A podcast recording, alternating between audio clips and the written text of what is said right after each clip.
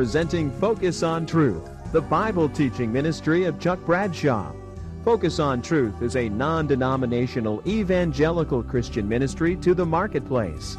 Focus on Truth is dedicated to proclaiming the gospel of the free grace of God and helping people understand the practical relevance of the Bible. Join now with Chuck as together we focus on the truth of God's Word.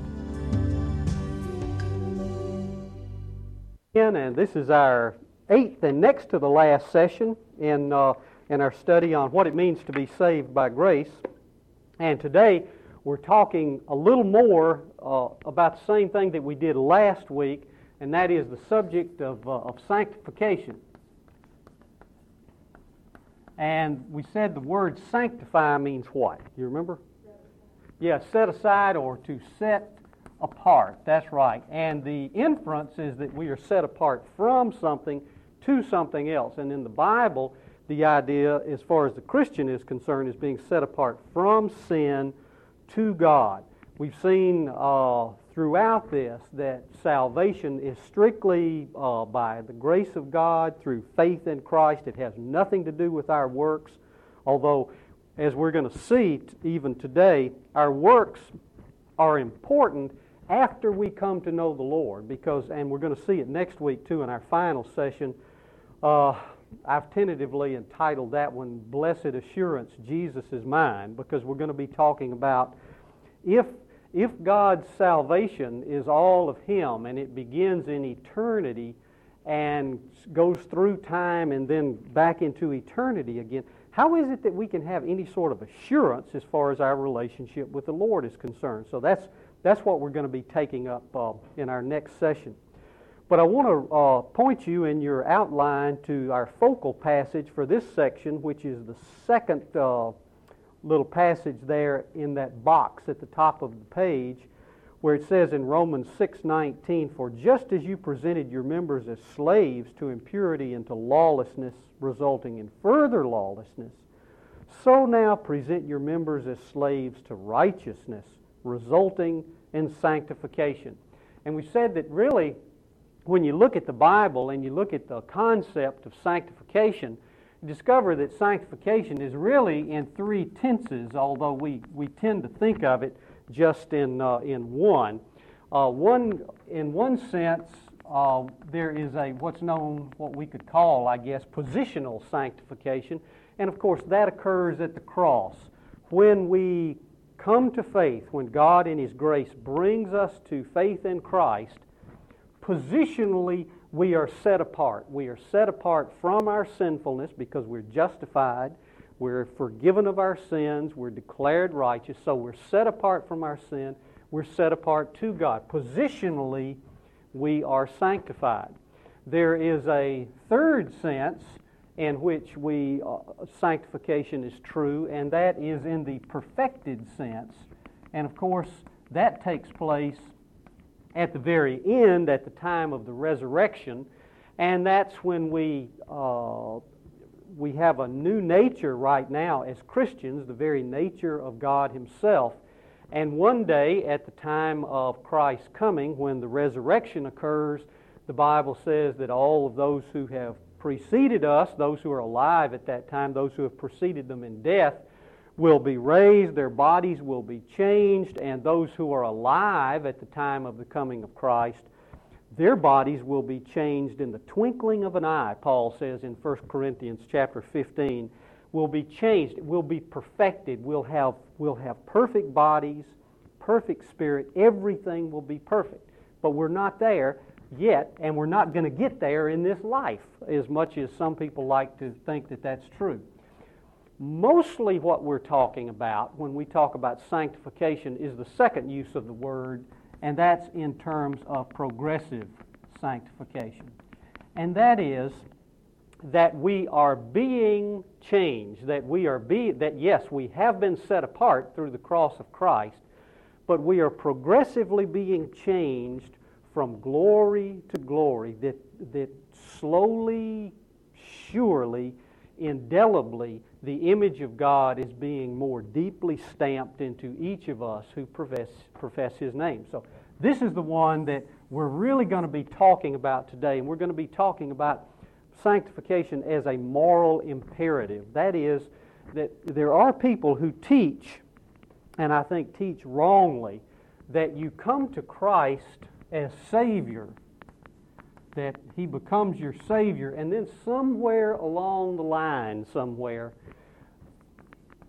then it's optional for Him to become Lord. But the fact is, you remember the old Philippian jailer when, uh, when Paul and Silas were shackled there in the jail at Philippi. And all of a sudden, the earthquake started going. First jailhouse rock ever recorded in the, uh, in the Bible. It started rocking and rolling. Remember, the, the jailer got all upset, came in, fell down at the, at the apostles' feet, and said, Sirs, what must I do to be saved? And what was the response of Paul? Believe on the Lord Jesus Christ, and you will be saved. If Jesus is not Lord, then he is not Savior. It, it, there are people who teach that that lordship, the lordship of Christ, is an optional kind of thing. No, it's all in one package. And when, uh, when Jesus brings us, when God brings us to Himself effectually and changes us, He changes us inside. And we want, all of a sudden, whereas previously there's been a desire to go our own way, now there's a desire to go the way of the Lord because He is the one who's in control of our lives. And we're going to, I think, see that as we go through this. I've put, uh, put a little, uh, repeated the, uh, the quotation from Anthony Hoekema there in your outline, where he defines sanctification and specifically progressive sanctification in these terms, and I quote, that gracious operation of the Holy Spirit involving our responsible participation. Notice, we have a part to play. Do we have any part to play in positional sanctification? The answer is no, we do not. That's something that God alone does. How about in the perfected sanctification? No, again, that's something that God alone does. But we do have a part in progressive sanctification, and that is the Bible says it's God who's at work in you both to will and to work his good pleasure. Work out your own salvation. So, not work for it, but work it out. What God is working in, we are to work out, the Bible says. And I interrupted the quotation. Hoekema says, and again I quote, that gracious operation of the Holy Spirit involving our responsible participation by which He, God, or the Spirit, delivers us from the pollution of sin renews our entire nature according to the image of God, and enables us to live lives that are pleasing to Him. And I close the quote. And that's a real important thing because remember, before we come to know Christ, how is man uh, and how are humans uh, characterized? As dead in sin. Their minds are hostile toward God. They don't understand the things of the Spirit of God. I think what Hoekema says is right is that as God is working in us, we discover that we are actually able to do things that are pleasing to God, whereas before we came to know Christ, clearly that was not the case. The agent of our sanctification is the Spirit of God. What means does God use? God, you know, God always, God's not opposed to using means. In other words, God has an end, something that He's going to bring us to, and He uses some means to bring us to that end. And what we discover from the Scripture is basically, there probably are a number of means we could list. The two primary means are the Scriptures. God uses the Scriptures, and God uses other people. And it's usually the second one that gives us more problems than, uh, than the first. Uh, we talked last week about the, the ways that, uh, that we relate to the Scriptures. We said we can, hear the, we can hear the Scriptures being preached or taught. We can read the Scriptures. We can study the Scriptures. We can memorize the Scriptures. And then we can meditate on the Scriptures. And all those things together are the ways that God, that the Scriptures can come into our experience and begin to really work on us on the inside. Notice there's a verse that I put in your outline there. 2 Timothy chapter 3 verses 16 and 17 where Paul writes, "All scripture is God-breathed and is useful for teaching, rebuking, correcting, and training in righteousness, so that the man or the person of God may be thoroughly equipped for every good work. We could diagram it this way. Let's see. We'll just uh, we'll just make something that looks kind of like a uh, kind of like a street here, and uh, like this. All right. Here's uh, here's what here's what Paul says. He says all Scripture is God breathed and it's profitable. It's profitable for what? What's the first thing he mentions? Teaching. Okay. Teaching to show us which way we're supposed to go. So here we are. We're on the path we're on the path of righteousness. He leads me in paths of righteousness, Psalm 23 says. So we're heading in this direction. But invariably, do we always walk perfectly before the Lord? The answer is no. Well, when we don't, when you and I take a detour here and get off the path that we're supposed to be on, what's the next thing that Paul mentions after teaching? Rebuking. What, is, what, what does it mean to re- rebuke? yeah, kind of kind of a, a, a correcting sort of thing. Uh, it's kind of like uh, if you rebuke your children, what are you doing? Trying to correct them. There's a there's kind of a sense in which we feel like we're sort of being fussed at a little bit, but we know that it's all got a got a good purpose. So, so what happens is we get off the track. The script God uses the scriptures to rebuke us, and what does that do? That puts us back on this track here so that we're moving back in the right direction. And what's the next thing that comes along? What does it say? Yeah, correcting. So, so rebuking is really pointing out where you made the wrong turn. You say, hey, you, you turned off here. You should have been going straight. So rebuking tells you where you've gone wrong. And then correction comes after that. That gets us back on the path again and we move around here, and then comes training in righteousness. So the whole purpose, the reason God gives us His Word, and the, it's a means to an end. The, the Bible is not an end in itself.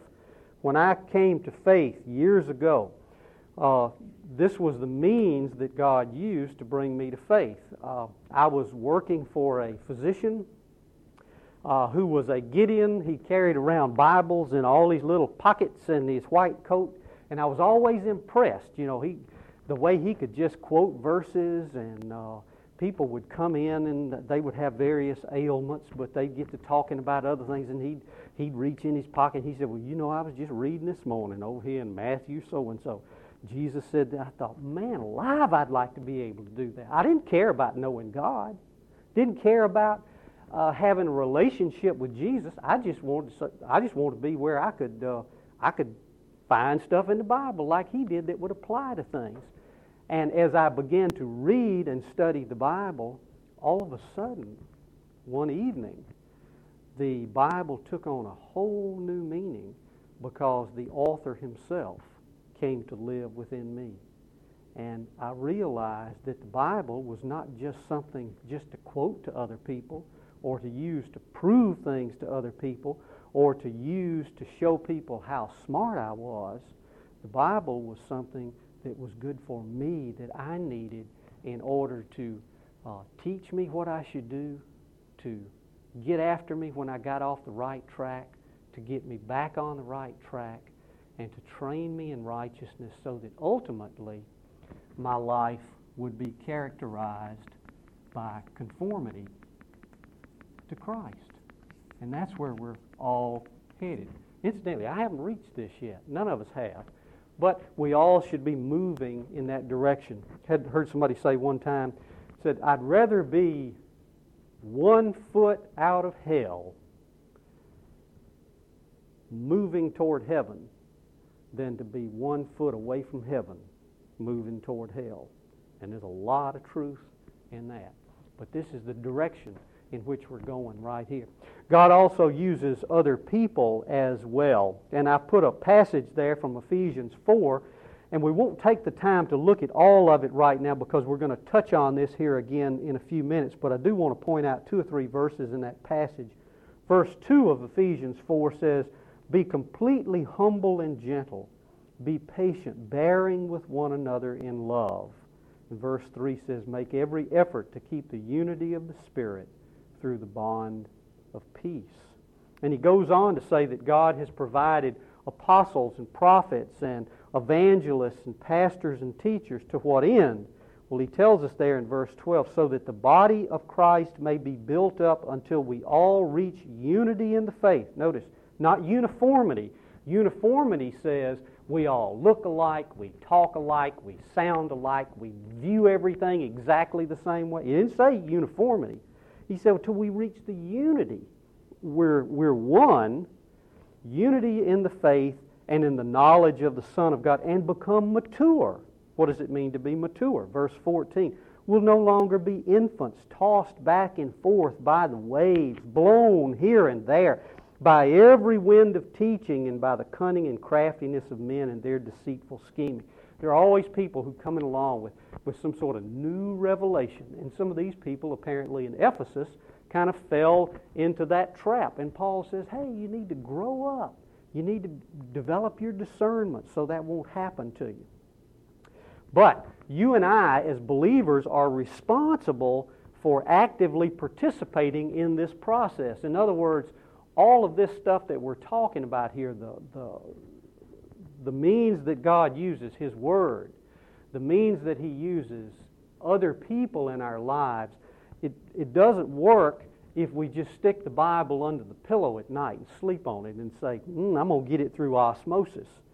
And it doesn't work if we just uh, watch it on television and see how other people do it. So, mm, yeah, I can relate to that. No, there has to be some kind of give and take.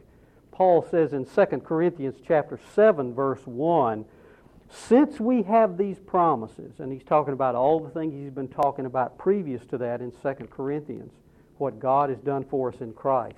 Since we have these promises, dear friends, let us purify ourselves from everything that contaminates body and spirit, perfecting holiness out of reverence for God. And remember that word in the Bible that's translated perfection when we when we read perfection or or one of its cognates like perfection, it means to bring to completion So don't get the idea that you're going to get perfect in this life. You're not. But we're moving toward completion. Completion of what? We're moving toward conformity to Christ. That's what sanctification is, uh, is really all about. Uh, so I want us to look, first of all, at, uh, at the relationship of the Word of God. We said basically there are two major means that God uses the Scriptures and other people. And so we want to look, first of all, at the means of the Scriptures. We want to talk, think together about our own relationship uh, to the Word of God. Uh, you'll notice in your outline that I've uh, that in that section right there that I've put uh, words or phrases in bold print, and they all come out of Romans chapter six. And those words first one is know. The second one is to count or consider, depends on which uh, uh, translation that you read, which version you read. And the third one is what? Yield or, or present, right. That idea. Okay. Now, knowing has to do with our cognitions. What is, what is cognition? Where's, where does cognition occur? Right here, right, in the mind, that's right. When we're talking about counting and considering things, it's related to cognition, but it's related even more so to faith. We're going to see that here in a minute. And then when we're talking about yielding and presenting the members of our body as instruments of, righteous, of righteousness to God, we're talking about our behavior what we do. Now, let's see how all of that links together. I think probably one of the things that would be helpful to sort of get the stream of thought is just to read those three passages that are there in that small print from Romans 6 under each one of those bold titles. Paul writes in Romans 6, verse 6 For we know, now we need to ask ourselves, is this something that I know? Paul said he knew this. For we know that our old self, the, the person that we were before we came to know Christ, we know that our old self was crucified with Him. Who's the Him? Jesus. So that the body of sin might be done away with. Now, the word done away with sound most of the time when we read something like that, we say, "Whoa, that just means it's going to be discarded." In the Bible, this term "done away with" means to be rendered powerless. So we can read it this way, and it's accurate. For we know that our old self, what we were, was crucified with him so that the body of sin might be rendered powerless, that we should no longer be slaves to sin. In verse 11, in the same way, count yourselves dead to sin, but alive to God in Christ Jesus. Verses 12 and 13. Do not offer the parts of your body to sin as instruments of wickedness but rather offer yourselves to God as those who have been brought from death to life, and offer the parts of your body to Him as instruments of righteousness. Now, what is Paul talking about when he says all of this? Well, I think it can be summarized in, in these three things that we're talking about here knowing, considering what it is that we know to really be true in our own personal experience, and then, on the basis of what we are convinced of by faith that it's true, then that should make a difference in our behavior. Knowing. And I think what he's talking about here is he's talking about seeing ourselves the way that God sees us. What is it that the Bible says about the believer in Christ? Now, you and I, you may have problems with this. I know people who have problems with it because I see them every week. But there are just people, Christian, Christians included, who just seemed overwhelmed with guilt. You ever met anybody like that? I mean, I, I remember seeing a Ziggy cartoon one time, and uh, in the Ziggy cartoons, when uh, when he's at the counselor, it's it's sort of a psychoanalytic uh, situation because remember Ziggy kind of lies on the couch, and the analyst sits over in an area where Ziggy can't see him with a little with a little notepad in his hand and in this particular cartoon that I'm thinking about, Ziggy said, You know, uh, he's talking about an inferiority complex, and the analyst says this to him I got good news for you. You don't have an inferiority complex. You really are inferior. And there are a lot of people who just feel that way. They just feel guilty, and yet, what does the Bible say about us as Christians? What does it say? Yeah, yeah. It, it says that we have been forgiven of our sin. It says that in Christ we've been forgiven. So there's some things that we need to know. We need to come to grips with what is it that the Bible says about me. Now, one of the best ways to do that is to read through the New Testament, particularly the letters of the Gospels are good. The letters, I think, in this particular instance are perhaps a little better to reach this conclusion. And look for things like this, where it says, in Christ, in Him, and in whom. And see, what, what is it that the Bible says is true about me because I'm in Christ? What is it that the Bible says is true about me because I'm in Him, in Jesus Christ? What is it that the Bible is saying is true about me because in Him, this is what God has wrought? For example, and I've, and I've put a couple of examples in, the, uh, in your notes there. For example, the one from Romans chapter 8, verses uh, 35 and following. Now, that's not in your notes, but let me just turn to it in my Bible real quickly, and I'll just read you just a little bit of it. And all of you are going to remember this as soon as I start reading it. Who shall separate us from the love of Christ? Shall tribulation or distress or persecution or famine or nakedness or peril or sword? In all these things we overwhelmingly conquer through him who loved us. For I'm convinced that neither death, nor life, nor angels, nor principalities, nor things present, nor things to come, nor powers, nor height, nor depth, nor any other created thing shall be able to separate us from the love of God which is in Christ Jesus our Lord. Now, what does that passage say? it said, what is it, what is it that can separate us from God's love in Christ? Nothing. Nothing. Now, there are people that I see, there are people that you run into sometime, and perhaps you have the problem at times yourself. You say, well, somehow I just don't really feel loved. I don't, I don't sense the love of Christ. Well, that's fine, but how well can we live on the basis of our feelings? I mean, when you get up early in the morning, do you always jump up and say, Woo, I feel married this morning? Well, you may not feel married, but does that change the fact that you are married? No, it does. we're still married whether we feel married or not.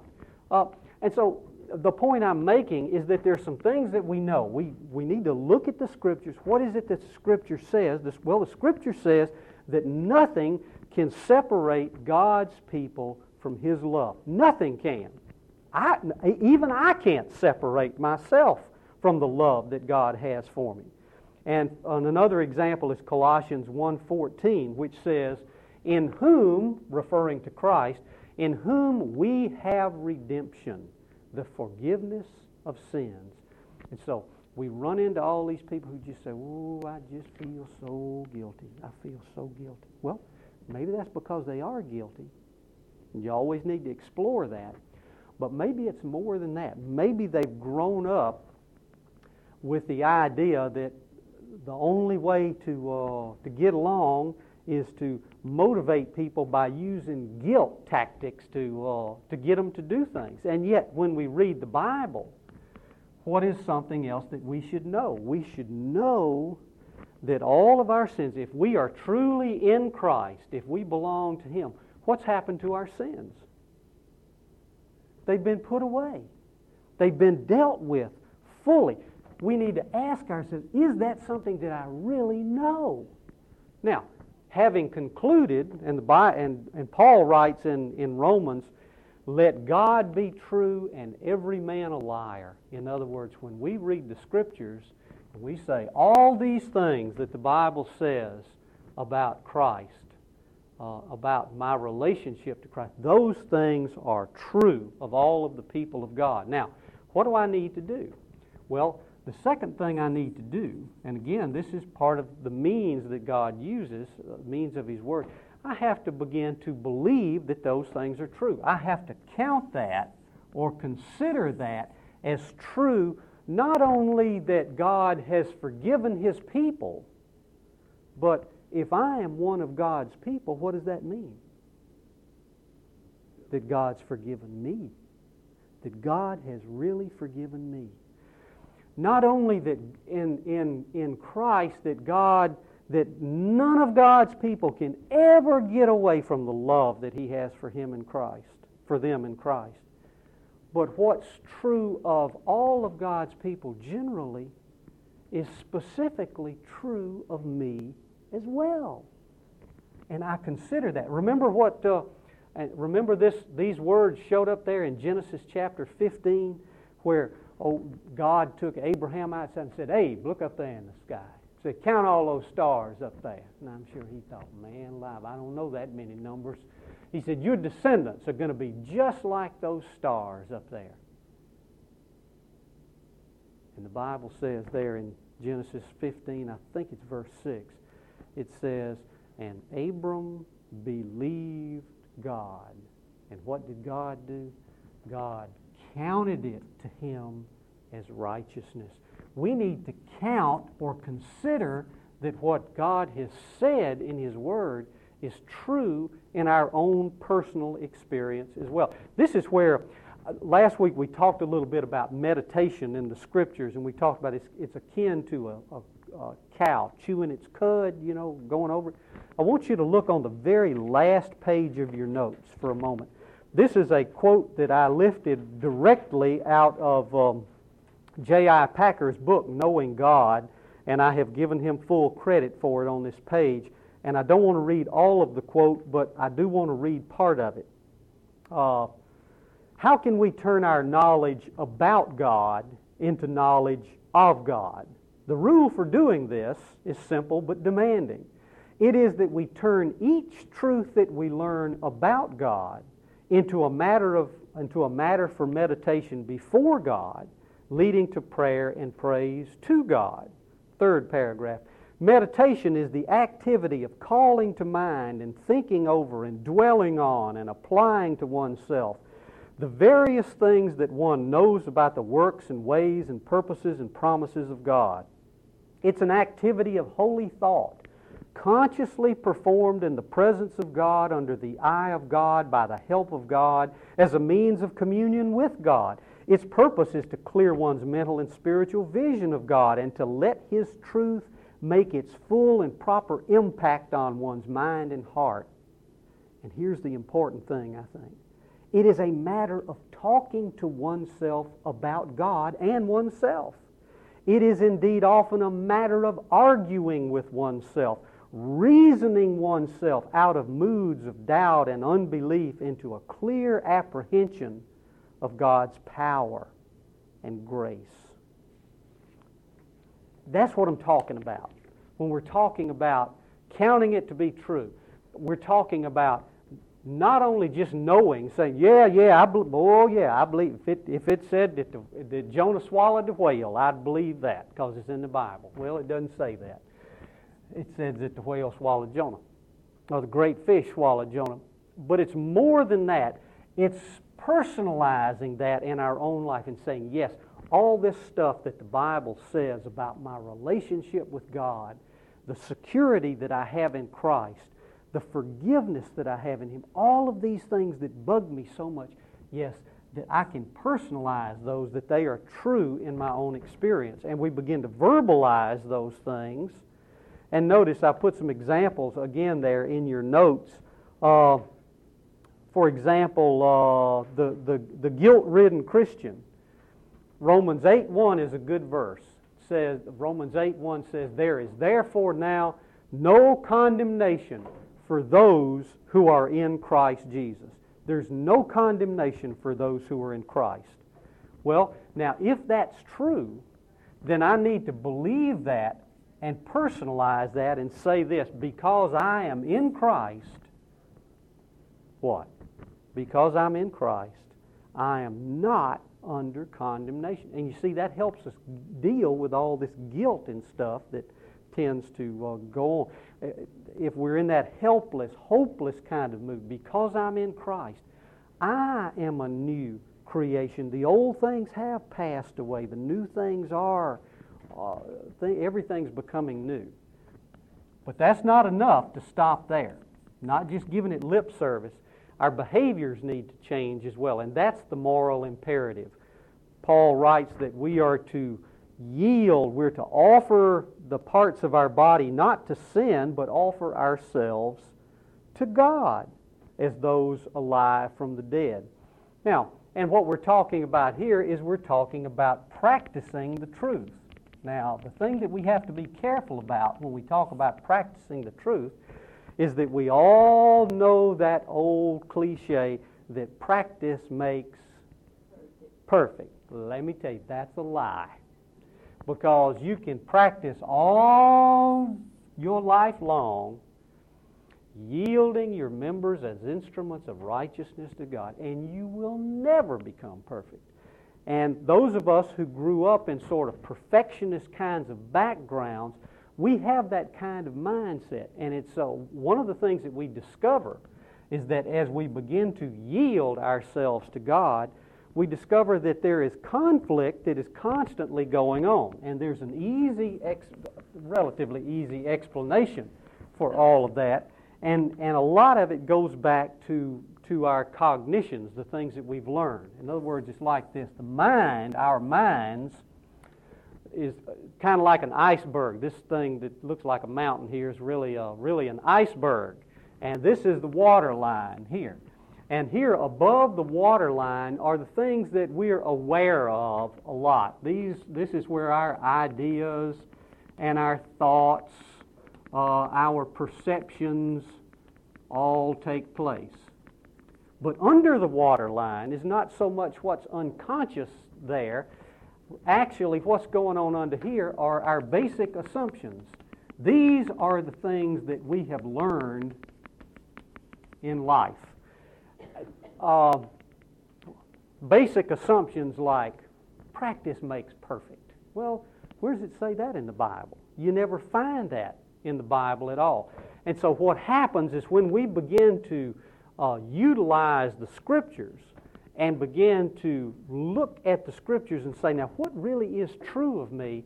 Then we begin to deal with these basic assumptions. And as we deal with these, then these things above the waterline, our ideas, our thoughts, and our perceptions, begin to change. And it doesn't happen overnight, but it really does begin to happen.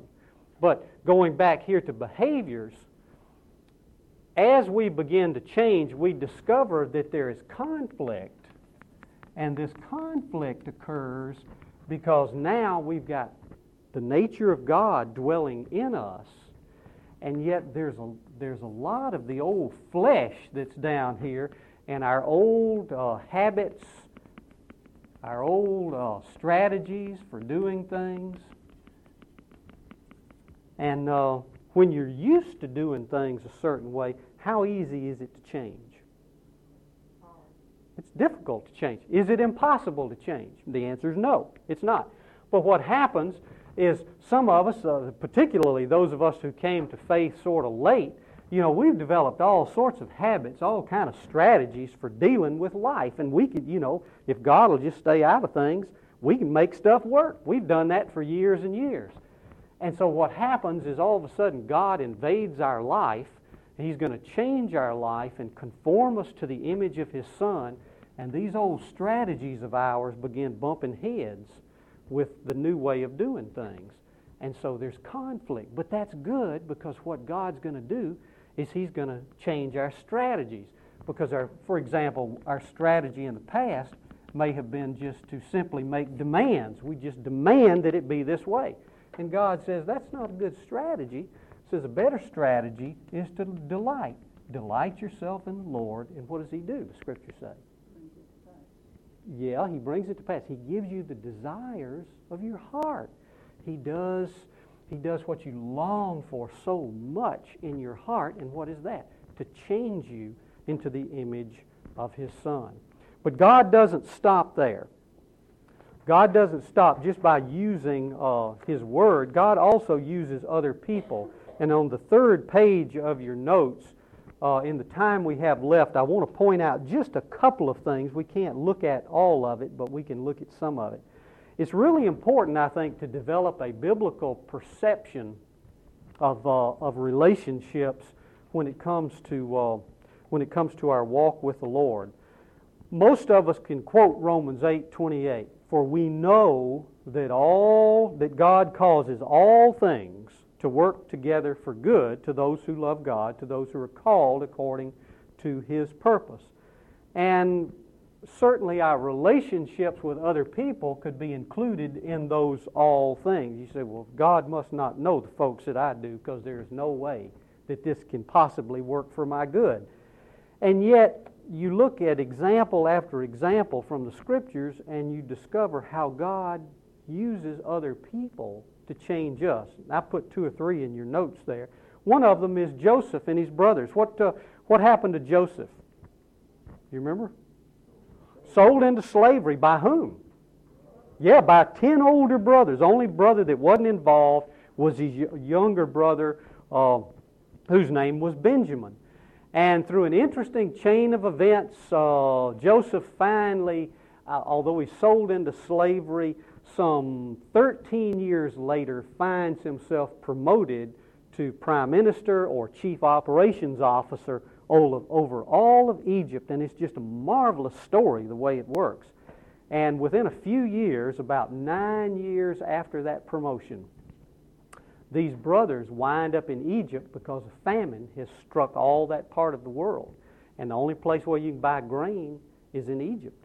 And Joseph recognizes them, but they don't recognize him. And there's an interesting interchange that goes on. And to make a long story short, Finally, there's a reconciliation between Joseph and his brothers. Now, we're talking about, see, he was 17 years old when he was sold into slavery. He was in slavery for 13 years, and then it was nine years later, seven good years, and then the second year into the uh, famine. So we've got uh, 17 and 13 is, uh, is 30, 39. So you're looking at uh, Joseph around uh, 39 to 40 years old when this happens. And notice in Genesis chapter 45, verses 5 through 8, he's talking to his brothers. And he says, And now, do not be grieved or angry with yourself. Don't be angry with yourself. Good grief. Joseph, why aren't you angry with them? Don't be grieved or angry with yourselves because you sold me here. Notice he doesn't make any bones about it. He doesn't say, You made a mistake. He said, No, you sold me here. But notice his perspective. For God sent me before you to preserve life. And he, God, has made me a father to Pharaoh and lord of all his household and ruler over all the land of Egypt. What happened to Joseph's perspective? What happened to his perspective during all these years? Yeah, it changed. And all of a sudden, Joseph saw things differently. He didn't have that limited view of things. His view expanded, and he realized, yeah, God's in control of all of this.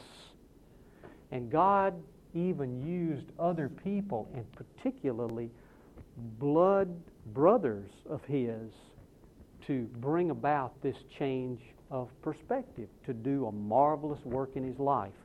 There's another illustration that I've got there from 2 Samuel, verse 15, uh, chapter 15, where you remember uh, David's uh, favorite son, Absalom, uh, attempted a coup d'etat against his father, and, and David had to, David and the loyalists had to flee from Jerusalem because Absalom and the troops were going to kill them all. And as they were leaving Jerusalem, headed down for the Jordan River to flee over into the, the Jordan into the, to the eastern side, uh, David looked back and he noticed that the priests had picked up the Ark of God. They were going to carry that with them. They weren't going to leave it there for Absalom to have. And notice what David says. It says, uh, 2 Samuel 15, verses 24 and following. Now behold, Zadok, he was one of the priests Zadok also came and all the Levites with him carrying the ark of the covenant of God. And the king said to Zadok, Return the ark of God to the city. If I find favor in the sight of the Lord, then he will bring me back again and show me both it and his habitation. But if he should say thus, I have no delight in you, behold, here I am. Let him, God, do to me as seems good to him. What sort of perspective do you see here that David has? I mean, here his own flesh and blood, his own son, is trying to cut his throat. And yet, in spite of all of this, David recognizes that God is using these other people to change things in his life. And while God, while David doesn't necessarily trust Absalom, who does David trust? He trusts God in all of this, and he says, Look, if God's pleased to bring me back, that's fine. If he doesn't, that's fine. This is all God's business. And I didn't put the, I put the references but not the verses there. Uh, the Christian community is analogous to a temple. It's also analogous to a human body. And the whole idea in the human body is that you and I are, have differences about us, uh, there is to be unity and yet diversity within that unity, and all of that is with a view to being interdependent. That is, we're not to be, we're so determined to be independent of other people. Say, I don't want to have to ask anybody to help me do anything. I want to be on my own. God says, no. I intend for you to be interdependent. You're depending on me, but God says, but I'm going to use other people in order to accomplish my purposes. And that's what we see going on right here.